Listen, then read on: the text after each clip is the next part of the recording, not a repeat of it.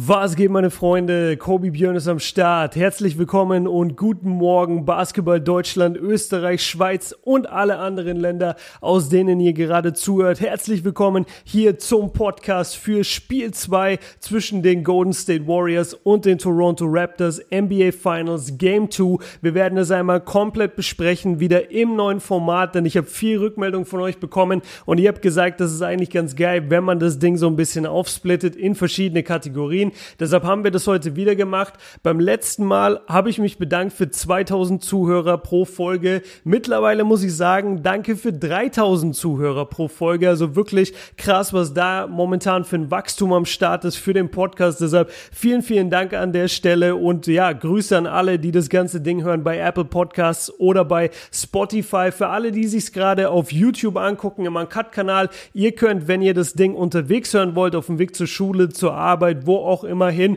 Ich habe vorhin gemerkt, dass äh, Pfingstmontag ist. Habe ich erst gemerkt, als ich jetzt hier fertig war mit Skript. Also hätte ich es wahrscheinlich auch ein bisschen später droppen können, weil wahrscheinlich die meisten sowieso von euch ausschlafen können. Aber ist jetzt auch egal. Dann genießt halt am Feiertag, wann auch immer ihr aufsteht. Und jedenfalls, wenn ihr so unterwegs hören wollt, dann einfach die Links unten in der Beschreibung abchecken. Da kommt ihr zu Spotify oder zu Apple Podcasts oder zu dieser, wo ihr es auch immer hören möchtet. Genau. Dann will ich noch äh, zwei Hinweise geben. Und zwar einmal werde ich heute noch einen Podcast aufnehmen und zwar zusammen mit Max. Äh, das fünfte Viertel ist ja der Podcast, den wir schon seit einem Jahr haben. Und dort werde ich noch ein bisschen ausführlicher oder werden wir ausführlicher noch über dieses Game 2 sprechen. Wir werden auch über Game 1 sprechen. Wir haben seitdem nämlich keinen Podcast aufgenommen. Deshalb, wenn ihr da nochmal Finals Coverage hören wollt, dann gerne da reinhören. Werde ich auch auf Instagram posten, wahrscheinlich so gegen 16 Uhr, wenn es online ist. Und dann noch ein Hinweis und dann noch einer und dann kommen wir aber endlich zum Spiel. Ähm, der eine ist heute auf dem Hauptkanal die Geschichte der Toronto Raptors. Sehr, sehr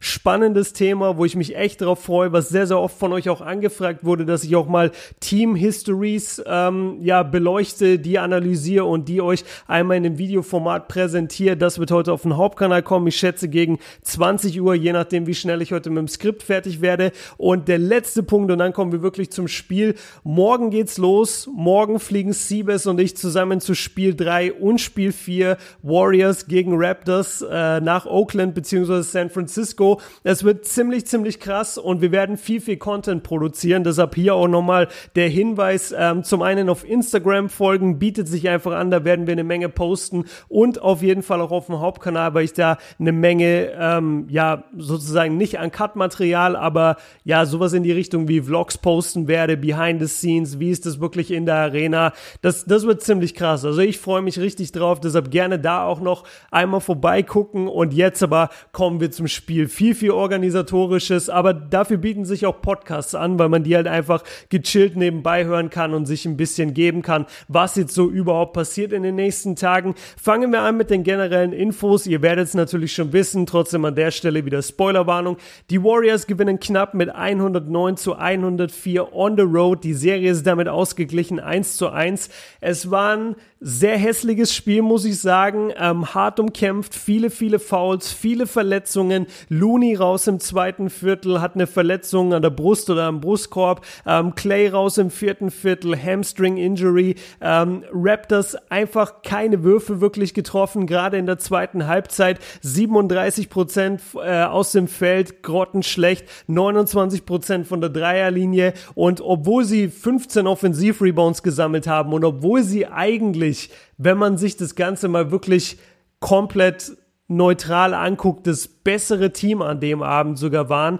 Trotzdem haben sie es nicht geschafft, dieses Spiel zu closen. Wobei an einer Stelle waren sie nicht das bessere Team und darüber sprechen wir jetzt, wenn wir über die Difference Maker sprechen. Normalerweise geht es da um die Spieler, die am meisten ähm, bewegt haben in diesem Game und die eben den Sieg beziehungsweise die Niederlage herbeigeführt haben für ihr Team. Und ich muss sagen, der größte Difference Maker war eine Teamleistung von den Warriors im dritten Viertel, als sie auf einen 18 zu 0 Run Run gegangen sind. Ähm, die Raptors haben kein Land gesehen, haben keinen Wurf getroffen. Sie haben das erste Mal gescored im dritten Viertel nach über fünf Minuten. Ich habe mir über fünf Minuten aufgeschrieben. Ich glaube, es waren sogar über sechs Minuten. Ähm, Wahnsinn. Einfach nur, also du saßt echt davor und dachtest dir, okay, die Raptors treffen nie wieder den Korb und die Warriors auf der anderen Seite sind halt einfach, ähm, ja, weggezogen, muss man ganz einfach so sagen. Also das war wahrscheinlich der größte Difference Maker. Clay Thompson war bis zu seiner Verletzung ein absolutes Biest. Dafür gucken wir jetzt einmal in den Boxscore rein. Er hatte, Moment, 25 Punkte, 5 Rebounds, 5 Assists, einen Steal, super Quoten, 4 von 6 von der Dreierlinie, 10 von 17 aus dem Feld. Also ganz, ganz, ganz, ganz bitter für die Warriors, dass er ausgefallen ist und er bringt natürlich auch immer noch diese Defense. Er hat sehr, sehr viel gegen Kawhi in diesem Game gezockt. Ähm, ich werde im fünften Viertel, also später mit Max im, im langen Podcast, im ausführlichen Podcast, noch mehr auf das Thema Defense eingehen, weil Defense ist immer so, ein, so eine ja, so ein Thema, wo ich finde, man muss das Spiel wirklich nochmal auf sich wirken lassen. Man muss sich danach vielleicht nochmal ein, zwei Viertel angucken. Also jetzt, nachdem ich das Spiel gerade frisch gesehen habe, ist gerade vorbei, ich nehme es jetzt gerade auf, da fällt es mir relativ schwer, jetzt über bestimmte Defense-Schemes zu reden. Ich weiß natürlich oder habe natürlich wieder gemerkt, wie die Warriors Kawhi verteidigt haben, nämlich, dass sie ihn sehr, sehr viel gedoppelt haben, ähm, dass sie ihm nach dem Pick and Roll niemals, niemals haben atmen lassen, dass sie immer sich so gestellt haben, dass zwei, drei Leute wirklich in seiner Nähe waren.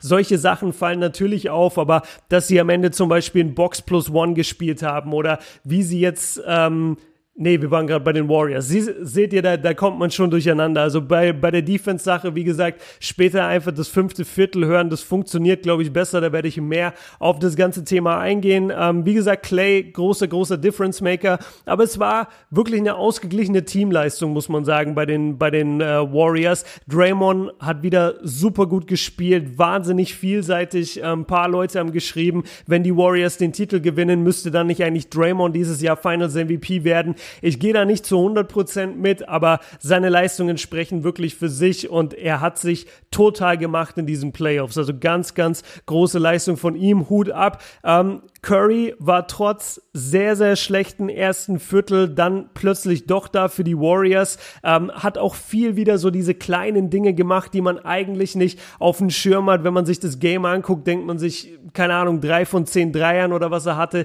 Das ist jetzt nicht unbedingt eine gute Quote, aber man muss halt auch gucken, wie er einfach ein Playmaker ist und wie er dafür sorgt, dass wenn, selbst wenn er im Play relativ erstmal unscheinbar ist und gar nicht richtig beteiligt ist, dann guckt man sich nochmal in der Wiederholung an und man sieht, dass Curry den entscheidenden Pick gestellt hat oder dass Curry auf der anderen Seite durch seinen Cutten in die Ecke dafür gesorgt hat, dass die Defense sich auseinanderziehen musste.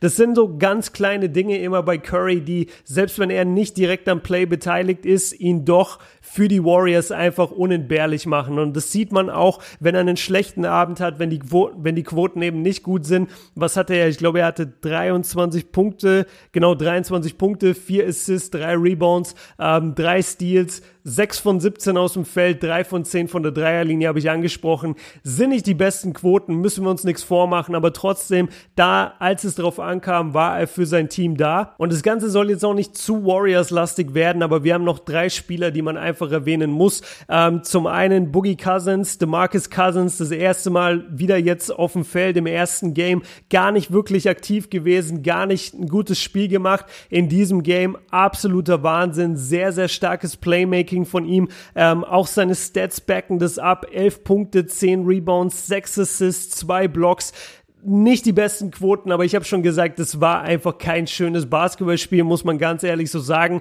Aber gerade sein Playmaking hat den Warriors so viel gebracht, was er vom High Post immer wieder delegiert hat in Sachen Pässe. Das war wirklich stark von ihm. Ähm, dann habe ich noch Andre Iguodala, klar, er hat den entscheidenden Wurf eingenetzt. Und der letzte ist Quinn Cook. Quinn Cook Wahnsinnsleistung von ihm. Ganz, ganz wichtige Dreier eingestreut. Drei von fünf, ähm, nämlich dann als Curry auf der Bank war, ist Quinn Cook drin und nimmt diese, ja, diese Dreier, die auch wirklich in der Situation wichtig sind und schwer sind. Dreier, die sich jetzt nicht jeder traut zu nehmen in diesen Situationen, aber er hat einfach knallhart abgedrückt und wurde belohnt, denn die Dinger sind reingegangen. Wie gesagt, drei von fünf, neun ganz, ganz wichtige Punkte. Kommen wir mal zu den Raptors und da sprechen wir auch über den Dreier-Shooter und zwar Fred Van Vliet. Ich habe in meiner Debatte mit Siebes berühmterweise gesagt, ich vertraue doch nicht darauf, dass Fred Van Vliet irgendwas reißt in den NBA Finals und ich muss so langsam echt zurückrudern, weil er war, weil er war in Spiel 1 sehr, sehr stark und jetzt in Spiel 2 auch. Auch hier wieder mit dem Disclaimer natürlich, die Raptors haben einfach nichts getroffen und ich werde da jetzt nicht für jeden Spieler extra nochmal auf die Quoten eingehen, weil man hat es mittlerweile, glaube ich, verstanden. Die Raptors haben einfach extrem schlecht geworfen aus dem Feld und von der Dreierlinie. Aber dass trotzdem 17 Punkte von Van Vliet kamen, er damit, glaube ich, auch zweitbester Scorer war der, der Raptors. Lasst mich nicht lügen. Ähm, doch, Kawhi Leonard nämlich mit 34 Punkten. Er natürlich auch wieder absolut ähm, überragend, wenn man mal vom, vom Shooting her ein bisschen absieht, aber Van Vliet wirklich der, der erste, der mir aufgefallen ist oder der erste, den ich als Difference Maker nennen würde. Dazu kommen noch Ibaka und Paul, also insgesamt diese, diese Bank von den Raptors meiner Meinung nach besser als die von den Warriors. Ich weiß, dass die Warriors Bank immer, da werden immer mehr Spieler eingesetzt und jeder hat so sechs Punkte, neun Punkte, drei Punkte und es läppert sich dann auch irgendwo. Aber die Raptors Bank ist halt sehr, sehr verlässlich, weil du einfach weißt, okay, wir bringen nur drei Spieler in die Rotation oder wir bringen nur drei Spieler von der Bank, aber die werden auch delivern und das wird bisher absolut belohnt ähm, für die Raptors. Wie gesagt, starke Leistungen von der Bank. Danny Green, Kyle Lowry, Kyle Lowry ein bisschen bitter, weil er die ganze Zeit mit Foul Trouble zu kämpfen hatte. Wir sprechen gleich über die Schiedsrichter.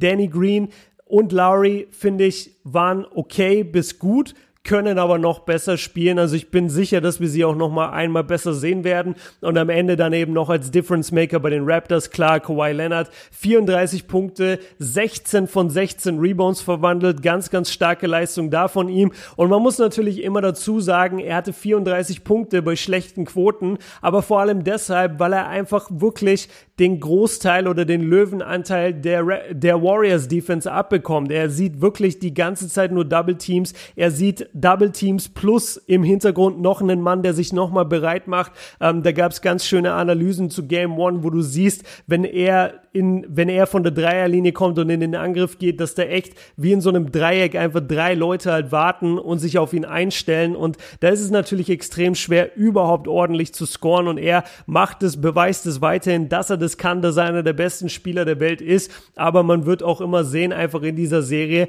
dass er sich schwer tut. Und es wird immer damit zusammen oder es wird immer auch darauf ankommen, ob die anderen Spieler, die Leist also die anderen Leistungsträger in dem Sinne, ob die auch wirklich delivern können für die Raptors und jemand, und da kommen wir jetzt zu den Enttäuschungen, ähm, zwei Spieler, die ich da leider nennen muss, ähm, bei den Enttäuschungen jetzt einmal auf Seiten der Raptors, sind einmal Pascal Siakam und einmal Marc Gasol. Wir erinnern uns, in Spiel 1 beide bärenstark, ähm, in Game 1 Pascal Siakam 32 Punkte gemacht, geile, geile Quoten. Ich glaube, 77 Prozent aus dem Feld waren es, ne? Irgendwie 14 von 17 oder sowas. Jetzt in diesem Spiel wieder das komplette Gegenteil. 5 von 18, 0 von 3 von der Dreierlinie. Ich habe mir aufgeschrieben und ich glaube, das haben wir mittlerweile auch alle so ein bisschen verstanden. Er ist einfach ein junger Spieler. Das ist das erste Mal, dass er auf so einer Stage ist. Natürlich wird er Probleme haben und natürlich wird er inkonstant spielen und das wird immer, immer wieder vorkommen. Er hat das Potenzial, ein Wahnsinnstyp zu sein. Das haben wir schön gesehen in Game One,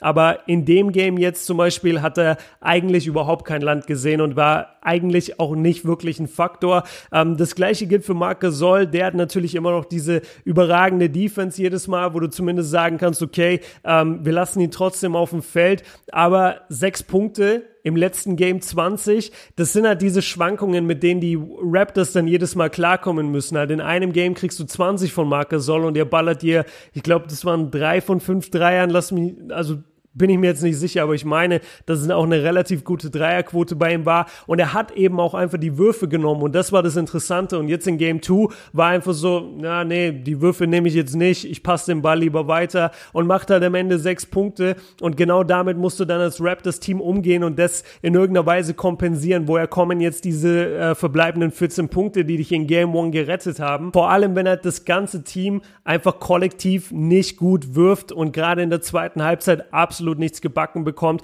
Und das habe ich mir auch noch als Enttäuschungen bei den Raptors aufgeschrieben. In der Crunch-Time absolut keine Ideen nur Dreier geballert und die fallen halt nicht. Und sie hatten so viele Offensiv-Rebounds. Sie hatten in den letzten paar Minuten mehrfach Offensiv-Rebounds und es ist nichts passiert, außer dass der Ball wieder raus ist, sie wieder den Dreier genommen haben und der wieder nicht rein ist und dann war der Ball doch bei den Warriors. Da waren sie mir ein bisschen zu, zu leicht auszurechnen und einfach ein bisschen uninspiriert. Das ganze Spiel habe ich auch schon gesagt und sage ich jetzt nochmal und vielleicht könnt ihr mir da auch zustimmen, wenn ihr das Game gesehen habt. Das ganze Spiel hat sich für, hat auch so gewirkt, als wären beide Teams extrem müde und abgefuckt von diesem Game und beide Teams dachten sich nur, oder so hat zumindest die Körpersprache gewirkt, wann ist dieses Ding endlich vorbei? Also ich habe jetzt kein Team gesehen, auch nicht die Warriors, die das Spiel gewonnen haben. Ich habe jetzt bei keinem Team diesen unbedingten Willen gesehen, dieses wir gehen jedem Ball hinterher und wir hasseln so hart und wir tun alles, sondern das war eher so ein Game, ey, hoffentlich ist es gleich vorbei. Ja, okay, wir versuchen hier ranzukommen äh, von Seiten der Raptors und von den Warriors. Ja, okay, wir versuchen hier unseren Vorsprung auszuspielen. Natürlich wollten beide Teams gewinnen, aber es war nicht dieses, es, es war einfach ein hässliches, anstrengendes Spiel. Und ich finde, man hat es den Spielern angesehen, dass die jetzt nicht zu 100 Prozent ich, ich glaube, ich drücke das falsch aus. Also ihr, ihr dürft es gerade nicht zu wörtlich nehmen, dass ich sage, die wollten nicht gewinnen, aber diese, diese letzte körperliche Anstrengung, hat mir irgendwie gefehlt. Dieser, dieser letzte Hasse, dieser,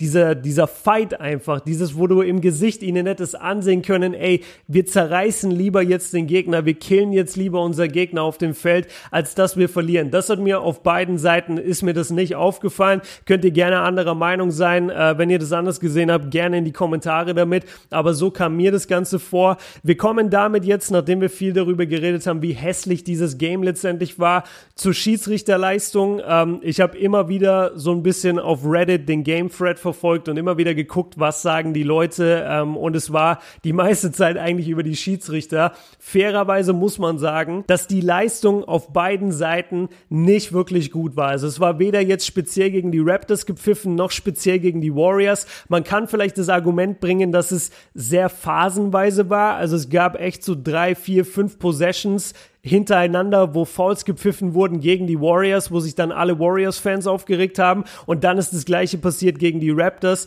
Es war keine gute Schiedsrichterleistung, wirklich. Man hat es in den Replays dann immer wieder gesehen, auch im Fernsehen. Ähm, es wurden Fouls gepfiffen, wo einfach keine Fouls war, wo clean gegen den Ball gegangen wurde, wo clean der Ball rausgeschlagen wurde, geblockt wurde. Es wurden Fouls gepfiffen. Es wurden viele Regions gepfiffen. Es war wieder mal einfach kein schönes Basketballspiel. Ich will da jetzt auch nicht zu sehr drauf rumreiten, weil ich das Gefühl habe, das zieht sich jetzt schon so durch den, ähm, durch den ganzen Podcast. Aber wenn sich jetzt jemand beschwert oder benachteiligt fühlt, also wenn man sich mal die Fouls im Vergleich ansieht, ähm, beide Teams, also im Moment die, die Raptors mit 22 Fouls und die Warriors mit 26 Fouls, das ist jetzt nicht die Riesen, nicht der Riesenunterschied. Bei den Freiwürfen genauso 23 Versuche insgesamt für die äh, äh, für die Warriors und 26 für die Raptors. Also man sieht schon, da, da ist jetzt nicht das krasse Ungleichgewicht. Ähm, das Problem war, was die Raptors hatten. Die Raptors hatten relativ viel Foul Trouble und das hat halt vor allem äh, Kyle Lowry eben erwischt, der dann ausgefault war. Das war wie gesagt sehr, sehr schade und ansonsten bei den Warriors war es eigentlich nur Cousins mit fünf Fouls und Draymond Green mit vier. Der hat sich dann aber auch zurückgehalten. Wie gesagt, ich will über dieses Schiedsrichterthema jetzt gar nicht zu sehr reden, weil ich fand, es war auf jeden Fall eine schlechte Leistung, aber nachdem es auf beiden Seiten passiert ist, hat es jetzt für mich nicht das Spiel in irgendeiner Weise entschieden. Ansonsten noch Enttäuschungen, äh, Curry im ersten Viertel und allgemein sein Shooting in diesem Game und die Warriors Turnover. Die Warriors Turnover sind nach wie vor ein Faktor, das war in Spiel 1 schon sehr, sehr krass und in Spiel 2 war es jetzt ganz genauso. Die Raptors haben dann im Verlauf des Spiels so ein bisschen nachgezogen, aber eigentlich war es die ganze Zeit die Raptors Schlampigkeit, sorry, die Warriors Schlampigkeit, die dafür gesorgt hat, dass die Raptors in Führung gegangen sind, dass die Raptors die ganze Zeit gewirkt haben wie das bessere Team. Wie gesagt, bis zu diesem 18 zu 0 Run dann im dritten Viertel, da hat sich das äh, dann alles gedreht. Aber bis dahin waren die Warriors einfach mal wieder schlampig mit dem Ball und wenn sie hier diese Championship gewinnen wollen, dann sollten sie einfach mal besser auf den Ball aufpassen. Kommen wir noch zu den Überraschungen und dann sind wir durch mit dem Podcast. Ähm, wir haben eigentlich alle schon erwähnt davon, scoren. Also Cousins und Cook habe ich mir ganz fett markiert, dass die ähm, einen Wahnsinns-Impact hatten und das waren zwei Spieler, die ich halt für dieses Game jetzt überhaupt nicht auf dem Schirm hatte. Das aber auf, die, auf jeden Fall die einmal für mich die Überraschungen und das wurde jetzt auch sehr, sehr oft zitiert und ich gehe mal davon aus, dass die Medien das morgen auch äh, aufgreifen werden und ich schließe mich da jetzt an, beziehungsweise bin der Vorreiter vielleicht, weil ich weil es jetzt als erstes mache, aber es wird jeder so ein bisschen aufgreifen, schätze ich. Ähm, the heart of a champion sagt man ja oft über, über eben den Champion, dass, dass der einfach ja eine bestimmte Kämpfernatur in sich hat, dass der einfach ein bestimmtes Herz hat und man sagt immer, don't underestimate the heart of a champion, also niemals das Herz des Champions unter, unterschätzen und genau das haben die Warriors gezeigt. Das war wie gesagt, kein schönes Basketballspiel. Es war ein Grit-and-Grind-Game und du hattest es wirklich schwer, in diesem Spiel zu scoren. Du hattest es schwer wegzuziehen und die Warriors haben es aber geschafft, haben es gedreht. Ähm, viele, viele Spieler hatten große Aktionen. Wie gesagt, Cook hatte geile Aktionen, Cousins hatte geile Aktionen, Draymond war stark, Clay bis zu seiner Verletzung, Sean Livingston hatte wichtige Buckets, Andre Iguodala hatte diesen wichtigen Dreier, Curry, obwohl es nicht sein Abend war, immer, immer, immer wieder irgendwas vorne versucht, damit es eben besser läuft. Und das hat für mich also dieser, dieser Begriff Heart of a Champion hat für mich diesen Sieg der Warriors einfach nochmal schön zusammengefasst. Auf Seiten von den Raptors war es Fred Van Vliet, der mich wiederum überrascht hat. Den hatten wir jetzt auch schon eben bei den Difference Makern vollkommen zurecht. Und genauso muss er auch nochmal in die Überraschungen, weil ich ihn auch für dieses Spiel einfach nicht auf dem Schirm hatte. Das ist ein Typ, dem, von dem weiterhin, ich erwarte nicht, dass er in den NBA Finals große Buckets trifft, aber bisher hat er das gemacht und das ist echt stark von ihm. Auch nicht seine beste Shooting-Nacht, aber immerhin 17 Punkte, zweitbester Scorer, bester Scorer auch von der Bank, ganz, ganz starke Leistung von ihm. Und dann, was auch noch eine Überraschung war, das ist jetzt aber eher eine negative Überraschung, das Shooting von den Raptors und allgemein wenig Kreativität im Abschluss ähm, in der Crunch-Time. Das ist jetzt nicht so die Riesenüberraschung, wenn man die Raptors viel gesehen hat. Es ist halt immer diese Sache, okay, man verteidigt Kawhi Leonard, man doppelt ihn, man trippelt ihn und dann muss der Ball eben raus auf die Shooter und wenn die Shooter von den Warriors nicht treffen, äh, sorry, von den Raptors nicht treffen, dann hast du eben ein Problem und dann sagt man sofort, das ist einseitig oder das ist schlechte Offensive. Wenn sie diese Würfe auf der anderen Seite treffen, dann sagt kein Mensch was und jeder sagt, ja, das ist geiler Basketball, Kawhi wird, Kawhi wird gedoppelt, du passt den Ball raus, Marker sollen jetzt drei von fünf Dreiern ein, Danny Green schießt vier von acht, whatever, äh, Kyle Lowry trifft seine Dreier, Van Vliet trifft seine Dreier, dann sagt kein Mensch was. Also man kann jetzt darauf rumreiten, dass die Offensive von den Raptors allgemein ein bisschen, äh, ja, im Gegensatz zu den Warriors auf jeden Fall stagniert und dass das Ganze mit ein bisschen weniger Cutting läuft, mit weniger Picks stellen, sondern einfach viel Isolation ist, viel Isolation ist und dann den Ball eben raus. Aber dass dann eben das Shooting so gar nicht fällt in deiner eigenen Halle und dass du dann eben keinen Switch hast. Das ist ja das, was ich immer, immer, immer wieder bei den Warriors so lobe und warum sie für mich auch in den letzten Jahren einfach so oft Champion wurden. Und zwar einfach, weil sie ihre Herangehensweise auch switchen können, wenn die Dreier nicht fallen. Wir hatten das äh, in der zweiten Halbzeit, dass Curry wirklich oft einfach äh, den Drive dann genommen hat und Floater genommen hat in der Zone. Das siehst du eher weniger bei den Raptors und das siehst du auch weniger bei anderen Teams, die sich auf den Dreier spezialisiert haben, dass die dann, wenn ihr Dreier mal nicht fällt, dass sie wirklich umstellen können, dass sie Midrange-Jumper nehmen können, dass sie am Brett arbeiten können. Gut, am Brett, ja doch mit Cousins schon, ähm, aber jetzt in der normalen kleinen Aufstellung im, im Lineup of Death und so, da, da können sie es normalerweise nicht, aber mit Cousins können sie auch im Post agieren, das stimmt. Aber einfach nur, man muss nur Curry und Clay beobachten, wenn deren Dreier nicht fällt, wie sie versuchen, das Spiel anderweitig ähm, eben zu prägen. Und das finde ich immer wieder geil bei den Warriors und diese Kreativität hat den Raptors gefehlt. Es ist schade, dass sie das Ding nicht zumachen konnten. Das war auch wieder so ein Punkt, wo ich mir dachte, selbst wenn die Raptors hier führen, das ist immer so eine Zitterpartie, ob die ein Spiel wirklich zumachen, ob die das wirklich nach Hause spielen können oder nicht gegen die Warriors. Und die Warriors auf der anderen Seite, wenn die mal eine Führung haben, im, gerade im vierten Viertel, dann geht man eigentlich nie davon aus, dass die jetzt noch diese Führung verzocken. Also da kann mir gerne mal einer eine Statistik nennen, wenn es irgendwo eine gibt. Wie oft haben die Warriors schon, wenn sie in den letzten drei Minuten, keine Ahnung, mit fünf Punkten geführt haben, wie oft haben sie dann schon das Spiel verloren? Also das kann nicht oft sein, weil du gegen dieses Team einfach dann irgendwann nicht mehr ankommst, weil die noch einen Dreier treffen, weil die eine geile Defense spielen und dann kommst du halt nicht dagegen an. Wir sind damit eigentlich durch für den Spielbericht. Ich denke, ich habe alle wichtigen Sachen erwähnt. Wie gesagt, 1-1 jetzt zwischen den beiden Teams. Ein 2-0 wäre noch krasser gewesen, weil dann hätten die Warriors oder wären die Warriors jetzt richtig unter Zugzwang gewesen für Spiel 3. Dann wäre vielleicht Kevin Durant zurückgekommen. Ob wir ihn jetzt sehen in Spiel 3, mal gucken. Ähm, ich weiß nur, wir werden vor Ort sein. Das wird sehr, sehr krass. Also wirklich, das ist eine Erfahrung, äh, vor der habe ich eine Menge Respekt. Ich bin sehr, sehr aufgeregt und ich freue mich einfach. Ich glaube, ich werde wie viele Tage sind wir da? Vier, fünf Tage. Ich glaube, ich werde die komplette Zeit nicht schlafen. Wir werden bei den Spielen sein, bei den Trainingseinheiten, ähm, vor, nach dem Spiel in den, in den Pressekonferenzen, in den Umkleiden, es äh, am Spielfeldrand. Es, es wird richtig, Richtig krass. Ähm, deshalb nochmal der Hinweis. Auf jeden Fall bei Instagram abonnieren. Da wird am meisten Zeug höchstwahrscheinlich kommen.